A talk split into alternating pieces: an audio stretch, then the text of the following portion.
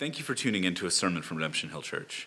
I'm so glad that you've joined us. It's our prayer that this will lift your heart and encourage you, set your eyes more fully on Jesus as we open God's Word together. You can join us anytime in person or online in our live stream. You can find that at redemptionhilldc.org.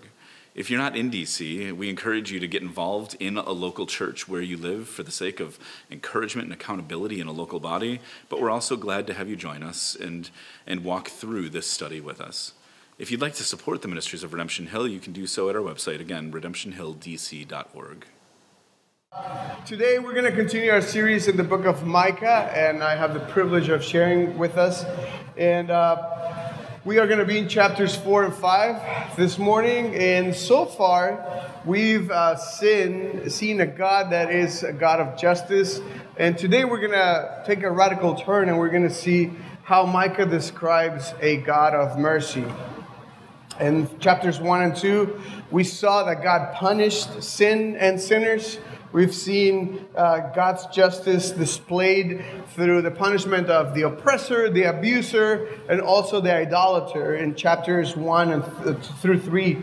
And um, we're about to take a radical turn, and chapters four and five are going to be uh, a, a, highlight of God's mercy, especially when you think about the people that Micah is speaking to or talking to are the Israelites that were oppressing each other, they were abusing each other, their leaders were committing horrible things against the people, everybody was into idolatry, and, and God suddenly just changes the tone and speaks to his people but in a very hopeful and merciful way. And that's what we're going to be um, doing today. We're gonna we're gonna take a large section of scripture. So we're gonna do uh, we're gonna do things a little different. We're gonna be reading each portion and then talking about it and seeing what we can take from Micah. So let's begin by reading uh, the first part of chapter four. We're gonna be reading Micah four verses one through eight. But before I start, let me go ahead and pray for us.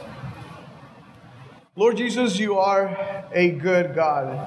Father, you are a merciful God. And today we ask that through your Spirit, you will help us be reminded of this truth and we would be reminded of um, your grace for us as sinners.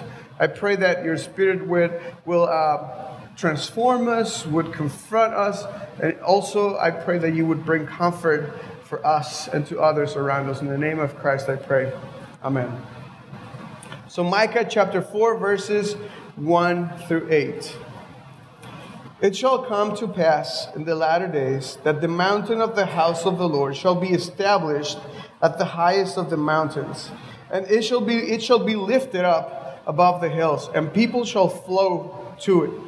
And many nations shall come and say, Come, let us go up to the mountain of the Lord, to the house of the God of Jacob, that he may teach us his ways, and that he may walk, and that we may walk in his paths. For out of Zion shall go forth the law, and the word of the Lord from Jerusalem. He shall judge between many peoples, and shall decide for strong nations far away and they shall beat their, their swords into plowshares, and their spears into pruning hooks. Nation shall not lift up a sword against nation, neither shall they learn war anymore. But they shall sit, every man under his vine and under his fig tree, and no one shall make them afraid. For the mouth of the Lord of hosts has spoken. For all the peoples walk each in the name of its God, but we will walk in the name of the Lord our God forever and ever. This is the word of the Lord. So, as you see, the, the whole tone changed. We went from punishment and destruction to a promise of restoration and if you paid attention, this was also read during our confession and assurance. And it's, it's a passage, this, this chapter, these verses are almost exactly the same that Isaiah prophesied upon Israel uh, uh around the same time. And God is telling his people that he's not just going to be mad at them or punish them, but that he is also bringing hope to them for the future. So, my first point is to highlight precisely that, that God brings hope. And the language that we see in this section is, is the language that when Micah spoke it to the people, brought hope to them. especially because it, there were days when they were just awaiting the attack from either Assyria or Babylon. And Micah told them that they were going to be punished for, for sure, and they were going to be taken captive into exile. But in the midst of that message, God is reminding his people that there is hope to come.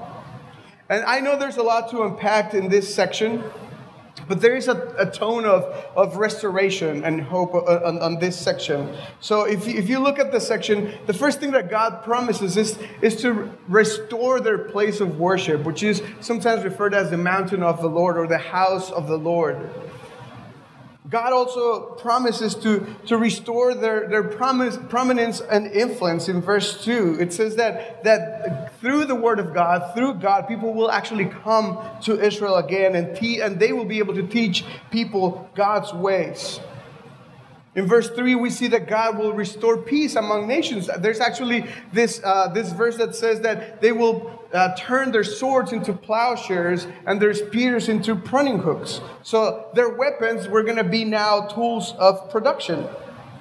Verse 4 assures them of security. They, they will not longer live in fear. So God is bringing all this uh, uh hope to Israel and, and finally, actually, God says that will, He will restore their relationship with Him as well in verse 5. God is promising all these things to the very people that He condemned in previous chapters. And this is why we called we, we, we, decided to call this series the God of Justice and Mercy, because we see this uh, apparent contradiction between a God who is very severe to punish sin and who is very strict when it comes to sin, but we also have a God that is merciful and that is uh, graceful and that loves his people. And both of them are inseparable attributes of God. God is a God of justice. He is a, a, righteous judge, but He's also a merciful Father. And these are, these are apparent contradictions that we see throughout Scripture. We see a God of love, and we also see a God of wrath. But they're not contradictions, they're, they're, they're, uh, they, they complement each other. And today we see that God doesn't really punish just out of anger, He punishes out of love. He disciplines his children out of love. He's not a God who's only angry, he is a God who's also loving. And he punishes his kids because he loves them. I, I love the picture because if you, if you look at the picture, the entire picture is, is, is, a, is a father who, who is lovingly punishing his children with a better end in mind.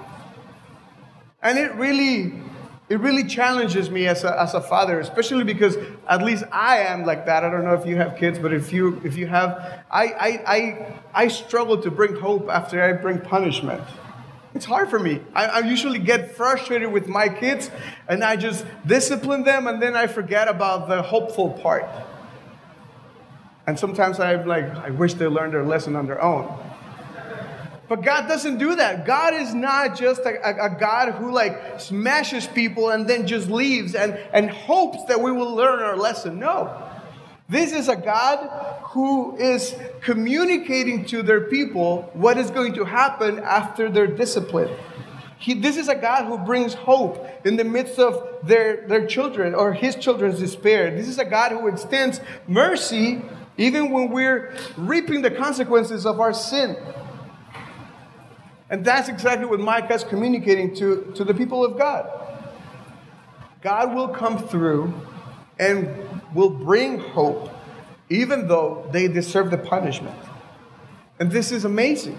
For the Israelites, this meant that God, even though they rebelled and they worshiped other gods and they were oppressing each other, and the rulers and the priests, the, the, the, the people in the church were also abusing people, God is going to punish them. And in fact, it happened. In, in 734, between 734 and 724 uh, before Christ, uh, the Israel, Israel in the north was conquered by Assyria and taken into captive into captivity. And Judah was taken by around 600 BC by Babylon. So they were actually punished. What God said happened. But it didn't stop there. God also kept his promise and hope came. And 70 years later, they were able to return with the favor of the Babylonians. To return, uh, they returned to Jerusalem and they started to rebuild the temple.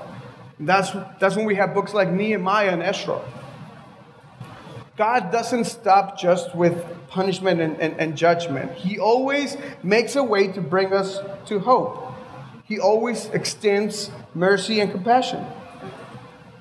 Back then, for, for Israel, God provided deliverance from the enemies, from the people that attacked them. God provided everything that they needed in order to go back to their land and rebuild their cities.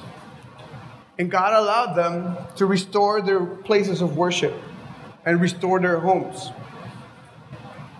And there is a phrase throughout the Old Testament that is constantly repeated that comes to mind when I see God saying these things to, to his people. And it's Exodus 34 6 that it's repeated at least six, six or seven times throughout the Old Testament. And it's this verse The Lord, the Lord, a God merciful and gracious, slow to anger, and abounding in steadfast love and faithfulness. This is the perfect description of the kind of God that we're, we're seeing displayed here in Micah. This is the God who is not just a God of justice, but he is also a God of mercy. And who always brings hope, even in the midst of our, of our sin. And just like God did for Israel back then, He does with us today. He brings hope for us in the midst of our sins, and He never leaves us in punishment. He is a God that, even though we continually sin, He continues to bless us. He is a God who continues to be a, a God who's slow to anger and abounding in steadfast love today. And this is the God who we worship, the God of the Bible, the creator, the same God of Micah is our God. And he continues to deliver us from many trials and tribulations and difficulties today. Isn't that true? Does God punishes us and just leave us to reap the consequences of our sins? No. Sometimes he allows that, but he continues to bless us every day. We have food, we have shelter. He continues to provide uh, ways for us to enjoy little things. This is not perfect yet. There will be a time when this will be perfect, but, it, but right now we get to see glimpses of God's blessings upon us. God provides for us. God gives us homes. God gives us friends. God has given us a church. God has given us so many things because He is a God who loves us. Even in the midst of our sin, He always brings hope to us.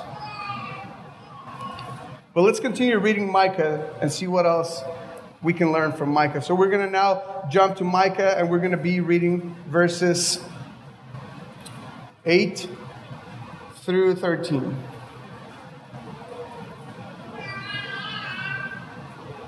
In that day, declares the Lord, I will assemble the lame and gather those who have been driven away and those whom I have afflicted. And the lame I will make the remnant, and those who were cast off a strong nation, and the Lord will reign over them in Mount Zion from this time forth and forevermore. And you, O tower of the flock hill, hill of the daughter of Zion. To you shall it come. The former dominion shall come, the kingship for the daughter of Jerusalem. Now, why do you cry aloud? Is there no king in you? Has your counselor perished? That pain seized like uh, that pain seized you like a, like a woman in labor. Writhe and groan, O daughter of Zion, like a woman in labor. For now you shall go out from the city and dwell in the open country. You shall go to Babylon. They shall be rescued. There the Lord will redeem you from the hands of your enemies. Now many nations are assembled against you, saying, Let her be defiled, and let our eyes gaze upon Zion. But they do not know the thoughts of the Lord. They do not understand his plan, that he has gathered them as sheaves to the threshing floor. Arise, O, and thresh, O daughter of Zion, for I will make your horn iron, and I will make your hoofs bronze. You shall beat in places many people, and shall devote their gain to their Lord, their wealth to the Lord of the whole earth. This is the word of the Lord. So we see that God brings hope in the midst of our suffering, but in this section, we, we actually see that Micah highlights the suffering that Israel is gonna, is gonna go through. He actually tells them that they're gonna cry, that they're gonna, that they're gonna suffer. In fact, it is, it is interesting that Micah uses the analogy of a woman in pain, or the labor, or the, the pain of labor. Israel is mind, reminded that yes, it's gonna hurt and yes, it's gonna, it's, there's going to be hope at the end, but they're going to suffer. And the, the allegory or the analogy of a woman in labor to describe the pain that Israel was going to go through is an important uh, analogy because it actually tells us that, or, or gives us the image that through pain, there's always something better that comes out of it. And Micah tells us that in verse 12. He actually says, They do not know the thoughts of the Lord, they do not understand his plan.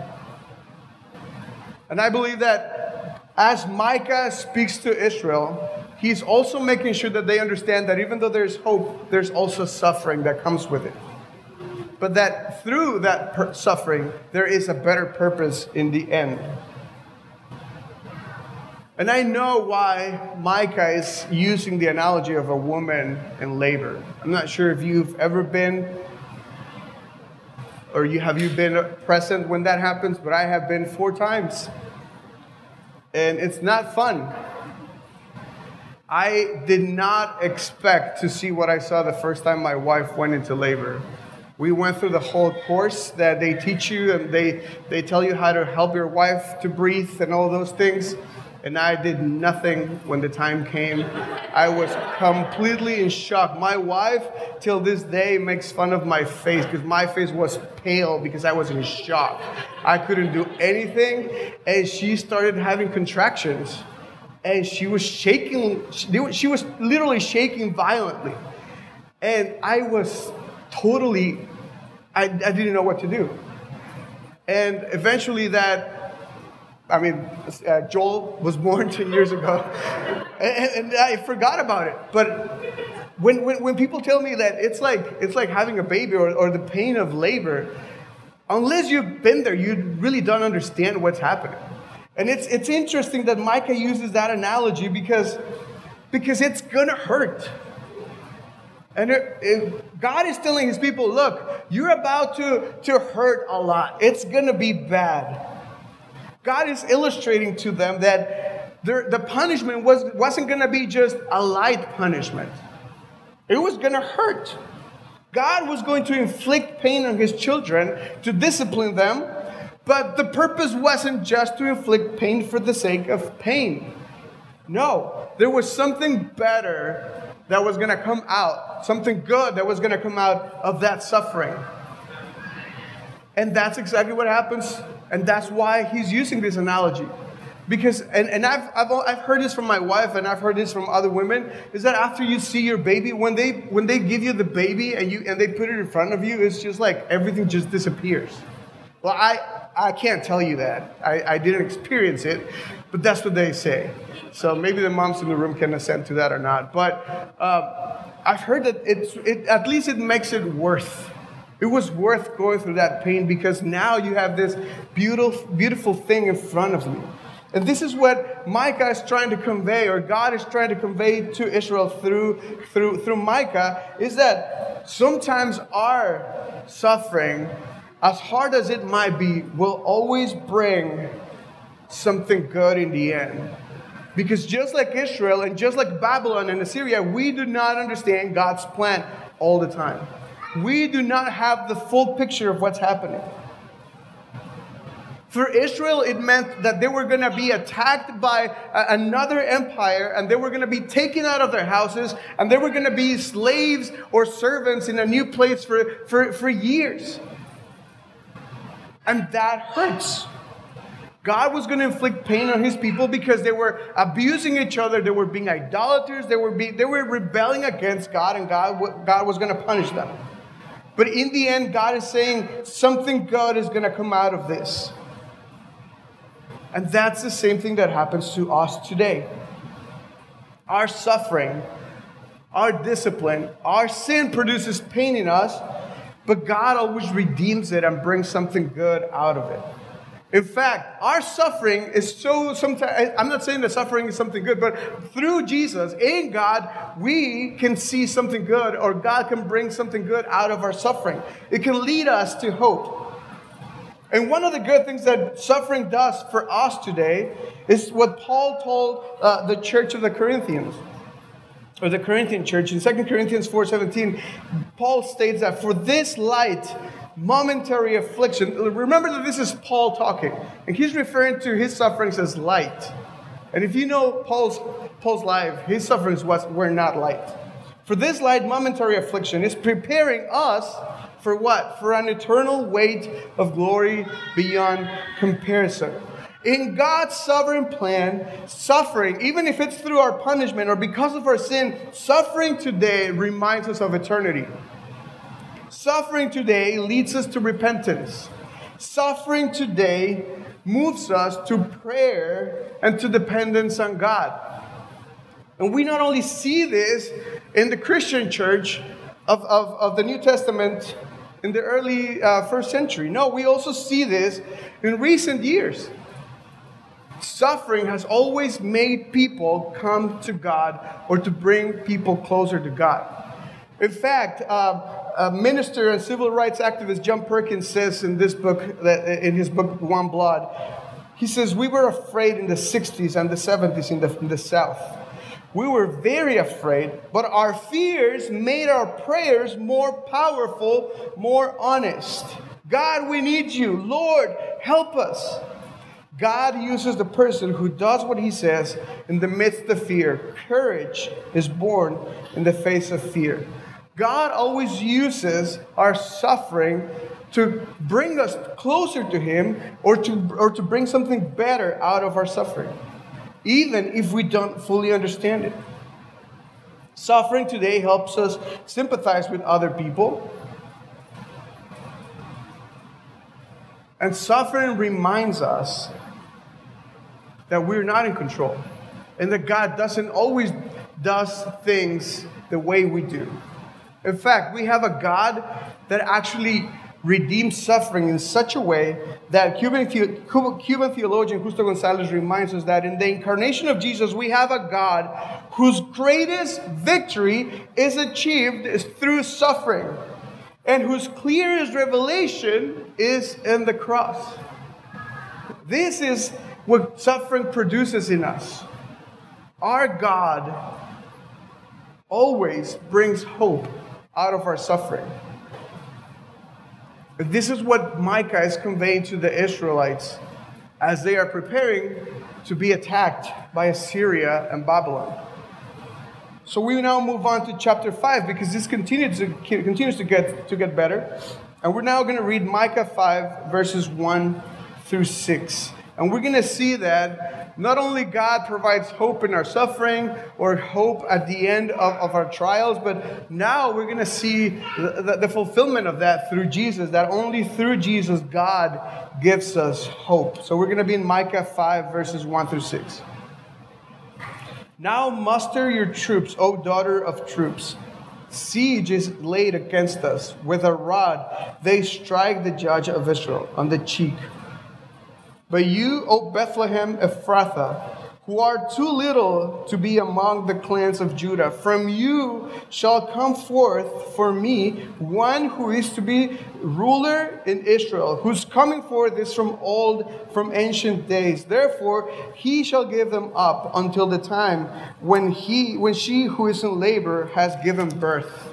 Then the rest of his brothers shall return to the people of Israel and he shall stand and shepherd his flock in the strength of the Lord, in the majesty of the name of the Lord of God. And they shall dwell secure for now. He shall be great to the ends of the earth, and he shall be their peace. When the Assyrian when the Assyrian come into our land and treads in our palaces, then we will raise against him seven shepherds and eight princes of men, and they shall shepherd the land of Assyria with the sword, and the land of Nimrod at, at its entrance, and he shall deliver us from Assyrian when he comes into our land and trans, treads within our border. This is the word of the Lord. I love this section because this is one of the clearest prophecies about Jesus given to Israel in one of the most difficult times they faced as a nation. This prophecy dates 700, 700 years before Jesus was born. And it, it, gives us the exact place where Jesus was going to be born or the Messiah. It tells us exactly what, what which line of uh, what, what, what was going to be his lineage, the, the, the tribe of Judah. It even says that it's going to be a little town. And this is already incredible and this is already impressive, especially for us who now see it or actually know that actually happened. But for Israel, it was just a promise they held on to. And, and many, many Jewish people still today are waiting or are awaiting the coming of the Messiah. But we know he already came. We know that this happened. Some of them never saw this fulfilled, but we have the blessing of actually now seeing how God, in fact, fulfills his promises and brings hope through the Messiah, Jesus. We were promised a savior, a ruler, a shepherd of God's people who would bring victory over the nations, over Assyria and Babylon, and it happened. It happened. Israel never saw it, at least not them. They never saw it fulfilled. But we have the blessing of now reading this and understanding what it's exactly saying and who is talking about. And Jesus not only promised to deliver them from Assyria and Babylon, he also promised to fulfill them from their idols. In fact, if you keep reading in, in, in, verse in chapter 5, verses 10 to 15, you will see that God is going to deliver them from anything that they put their, their hopes on, anything that provides a false sense of security for them. Let's read it. Verse 10 in Micah 5. And in that day, declares the Lord, I will cut off your horses from among you, and I will destroy your chariots. God is saying this to Israel, and this is going to be accomplished through the Messiah. Verse 11, and I will cut off the cities of your hand and throw down all your strongholds. Verse 12, and I will cut off sorceries from your hand, and you shall have no more tellers of fortunes. Verse 13, and I will cut off your carved images and your pillars from among you, and you shall bow down no more to the work of your hands. And I will root out your Asherah images from among you and destroy your cities. And in anger and wrath, I will execute vengeance on the nations that did not obey. This is the deliverance that God promised to Israel through this prophecy of the Messiah, but they never saw it fulfilled. But now you and I can say that through Jesus, God has not only given us a concept of hope, He has actually given us Himself as hope. And this is incredible because now we have the full picture. We can go back and read it, and it's incredible. And just like in the time of Micah, God continues to show mercy to his people who rebel against them. And God provides grace to sinners, even today, just like in the time of Israel. God provides grace. The main difference, though, is that back then, God's deliverance was against other nations or other people, and that in fact, the Israelites were punished because of their sin. They were severely punished because of their sin. But the difference with us is that in Jesus, we are now not punished because of our sin. God punished his own son. God punished his own son on the cross as our substitute to pay for the penalty of our sins, and he died in our place.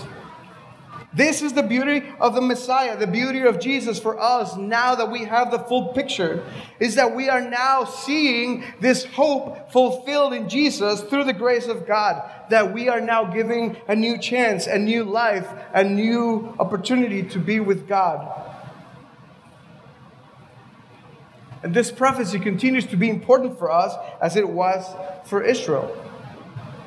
This is proof again that God is a God of justice who punishes the sin. And in, in our place, he punished his own son.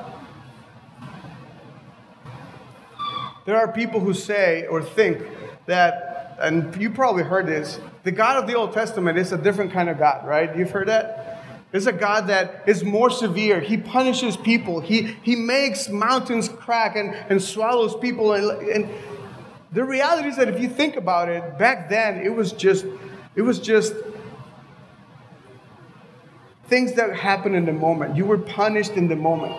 But today, the God of the New Testament, He doesn't punish people, He punishes His own Son. He is more strict toward his, towards His own Son because He loves us. This is the kind of God who is continually dealing with rebellious people from the Old Testament to the New Testament and today. He continues to, to deal with us. We are just like the Israelites, and God continues to deal with us in the exact same way. But the difference is that we now have Jesus as our mediator. We now have Jesus in front of us who does not allow the wrath of God to come upon us and takes the wrath of God upon himself and goes to the cross and is, and is totally assassinated in our place so that we can now just receive the grace of God and the hope that God provides for us. That's why we need to be reminded of, of, of the famous verse of John 3:16 that God so loved the world. That's you and I. That he gave his only son. That whoever believes in him should not perish but have eternal life. And we're just as sinners as the Israelites were. We are idolaters. We are people who do not do justice. We are people who are not upright. We fail Him day and day. But only through Jesus, God provides for us true hope. And if you're not a Christian, I want to tell you this is available for you, available for you. If you're not a Christian, God continues to provide hope for us today. All you need to do is repent and come to Jesus and believe that He is your Lord and Savior, and He would give you this hope that I'm talking about. And if you're a Christian already, I just want to clarify something important here. And this is something that we see in Micah. Sometimes when we think of the hope that God provides for us, we tend to just think about the future we tend to only think of eternity or, or, salvation in terms of the, the new heavens and the new earth. And that is just half of the truth or part of the truth. We mostly think of the message of hope that the Bible promises us as an eschatological or, or, or, or towards the end kind of hope. But we often ignore the present and the redemptive elements of salvation for us today especially in our reform circles. We, we emphasize the elements of, of, of the gospel in the future. And this is what this is what God is telling the people of Israel through Micah. Yes, it's going to come in the future, but it's also in the present. God is giving punishment to his people, but before he inflicts the punishment, he's actually giving them hope for that moment. We think of salvation as justification or something that happened in the past that we were declared righteous, or we sometimes think of salvation as glorification, something that will happen in the future when we enter eternity. And usually in our reform circles, when we talk about the process of salvation today, we, we refer to it as sanctification, but we, but we highlight that it, this is only suffering. But I know that God doesn't just want us to think of salvation and hope in terms of the future or in terms of the past. There is hope for us today, right now. The Bible clearly teaches us that God brings hope and mercy for both today and tomorrow. God provides uh, uh, hope in our sin today and tomorrow. Suffering leads us to hope today and also for tomorrow. And that's, that's usually the, the, the danger of like the prosperity teaching, because the prosperity teaching or the prosperity gospel t- tells us or highlights just today. And sometimes we tend to reject it, and yeah, we should reject it because it's not just about today. But it's also not just about tomorrow or eternity, it's both. In fact, René Padilla, an Ecuadorian theologian, in, in, a book that's called The Gospel Today, says it like this uh, Salvation as justification can be distinguished from salvation as sanctification, and salvation as glorification uh, uh, can be distinguished. Oh, sorry. Salvation as justification can be distinguished from salvation as sanctification, and salvation as glorification. This distinction reflects the presentation of salvation in the New Testament as an accomplished fact, a present process and a future event. Nevertheless, the three tenses of salvation are organically united. They can be distinguished but never separated. The salvation that the gospel proclaims is not limited to the reconciliation of man with God, it encompasses the total restoration of man in all dimensions of his being. It has to do with the recovering of the whole of man to the original purpose of God for his creation. So when I when we speak about salvation or we, we speak about hope or we see what Micah is saying, it wasn't just only a, a, a, a promise for the future. It was also a hope for today. And that's what I want to highlight for us today. Is that the hope that I'm talking about is something that God can provide for you today. As a Christian, you have access to peace today. As a Christian, you have access to joy today. As a Christian, you have access to, to a love that God provides for us that is, only, is for us today, not just for eternity. In fact, the Bible describes these kinds of peace or this kinds of joy as something that the world does not understand because it's supernatural. When we think of our faith, when we think of what God brings for us, it's not just for the future. And it, this life is not just all about suffering. No, God created this life, God created this earth, and He said it was good for us to live here. The Bible doesn't deal with only spiritual things, the Bible deals with everything. God is, is, is actually the God of all things. And He has given us beautiful things for us today to enjoy. So, my last point is a reminder for us of a promise that God made uh, Abraham a long time ago, even before Micah, and that is for us today as well. And it's, it's when God preached the gospel to Abraham. I'm not making this up. This is exactly what Paul says in Galatians 3 8. And the scripture, foreseeing that God would justify the Gentiles by faith, preached the gospel beforehand to Abraham, saying, In you shall all the nations be blessed. We need to remember that the promise found in Micah it is as much for us as Christians as it is for others around us. I want to make sure we remember that only through Jesus we can now bring hope to the world. And look at me with, uh, to Micah uh, chapter 5, verses 7 through 9. The remnant of Jacob shall be in the midst of many peoples, like dew from the Lord, like showers on the grass, which delay not for a man, nor wait for the ch- children of men. And the remnant of Jacob shall be among the nations, in the midst of many peoples, like a lion among the beasts of the forest, like a young lion among the flocks of sheep which, when it goes through, shreds down and tears in pieces, and there is none to deliver. Your hand shall be lifted up over your adversaries, and your enemies shall be cut off. Everything, all the hope that God has given to us for the future and for the present is not for us to keep and enjoy by ourselves. Every blessing that God provides for us is for us to be a blessing to others. God has chosen us so that we can in turn bless others.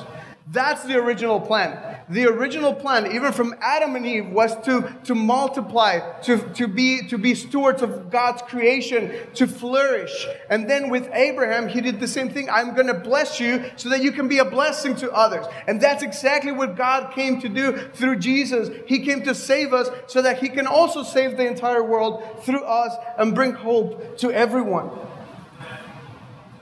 This is not just for us to keep. And I love the language of this. This is a language of, of being a blessing, the language of showers on the grass in the midst of many peoples, like dew from the Lord. That's what we're supposed to do. This is what Micah is telling Israel before they go to exile. He's saying, you, You're going to suffer, you're going to go through all these things, but when you come back, I'm going to bless you, and you're now going to be a blessing to others. And then there's a language of authority of actually trading down into pieces and, and victory over, over their adversary, lifting up their, their hands over their adversaries.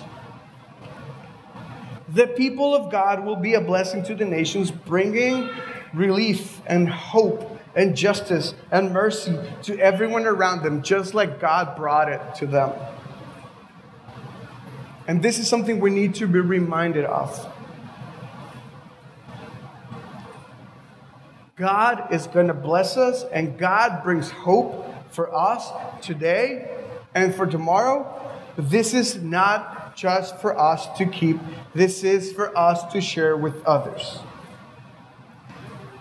We are to share the hope that we have in God.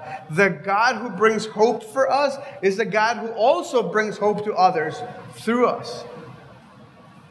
We as Christians are the people who, through Jesus, bring hope to the people around us, to a broken, a broken world. And that means several things today. It first means that we are called to share the good news of the gospel with the people around us. We are to, to, talk to people about the message of the cross. We are to call people to repentance. We are to invest in people so that they can be given the opportunity to be saved. We're always people who are about Jesus. Every relationship you have must have a, the purpose or the hope that that person can turn to Jesus. That is what we do. That is who we are. We are not people of a private religion that keeps it for itself. That is not Christianity. If that's what you want, then this is not for you. You're constantly being reminded and being made, made, made, uncomfortable because this is not for you to keep. This is for you to share. This is for you to be public. This is for you to go and tell others. This is going to get you in trouble because this is uncomfortable for others as well. But this is what we are commanded to do to share this with others. And the description is to be like a dew in the middle of the grass. We must preach the gospel verbally to the people around us to bring salvation and hope for the future.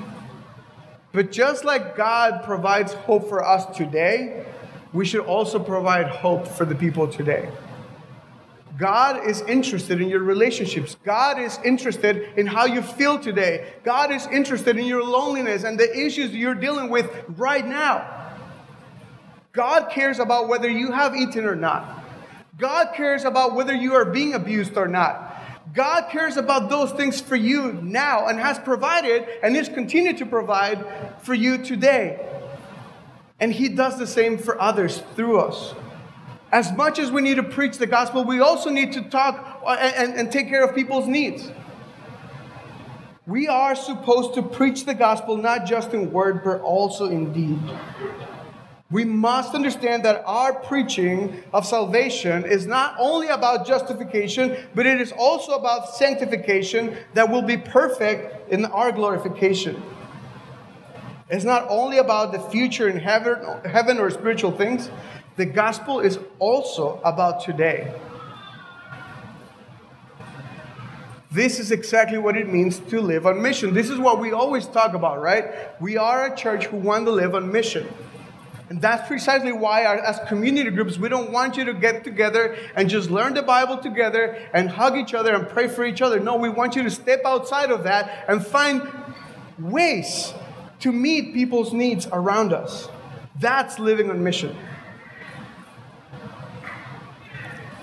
Uh, Tanzanian Anglican Bishop Donald Mtetemela says in a book called Justice, Mercy, and Humility when he's talking about the, the, the, mission of the church. He says, Mission must not be narrow because it is God's mission. The church's mission originates from God's mission. And as, and as such, it must be broad enough to touch both the soul and the body, the society as well as the individual. It must have an impact on people in their total need.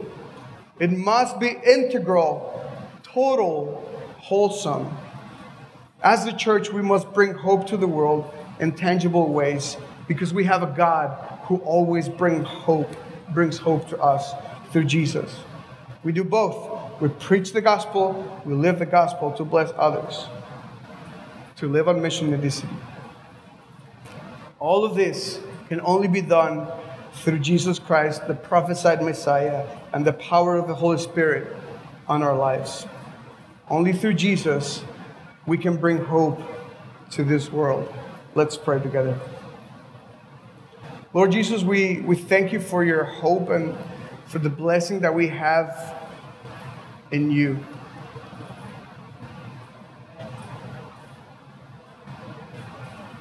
God, thank you because you're not a God who's only concerned about our future, but you're also interested in today and provides for us today in very concrete ways. I pray that today we would understand the hope that we have in you and the blessing that we have in you. And that you would allow us to live in peace and, and joy that it's only found in Jesus. And I mostly pray that we would be able to share that with others as well. Lord, if anyone here is going through a difficulty, I pray that you would remind them of the great hope that you have given to all of us through Jesus. Lord, I pray that they would be able to experience the peace that surpasses our understanding and the joy of salvation. I pray that you would be made real to each one of us so that in turn we would also bring salvation and hope to the people around us in this world. Thank you, God. Thank you for your Son, Jesus. Thank you because it is, it is a display of your mercy and your justice. He is a display of your mercy and justice. In the name of Christ, I pray. Amen.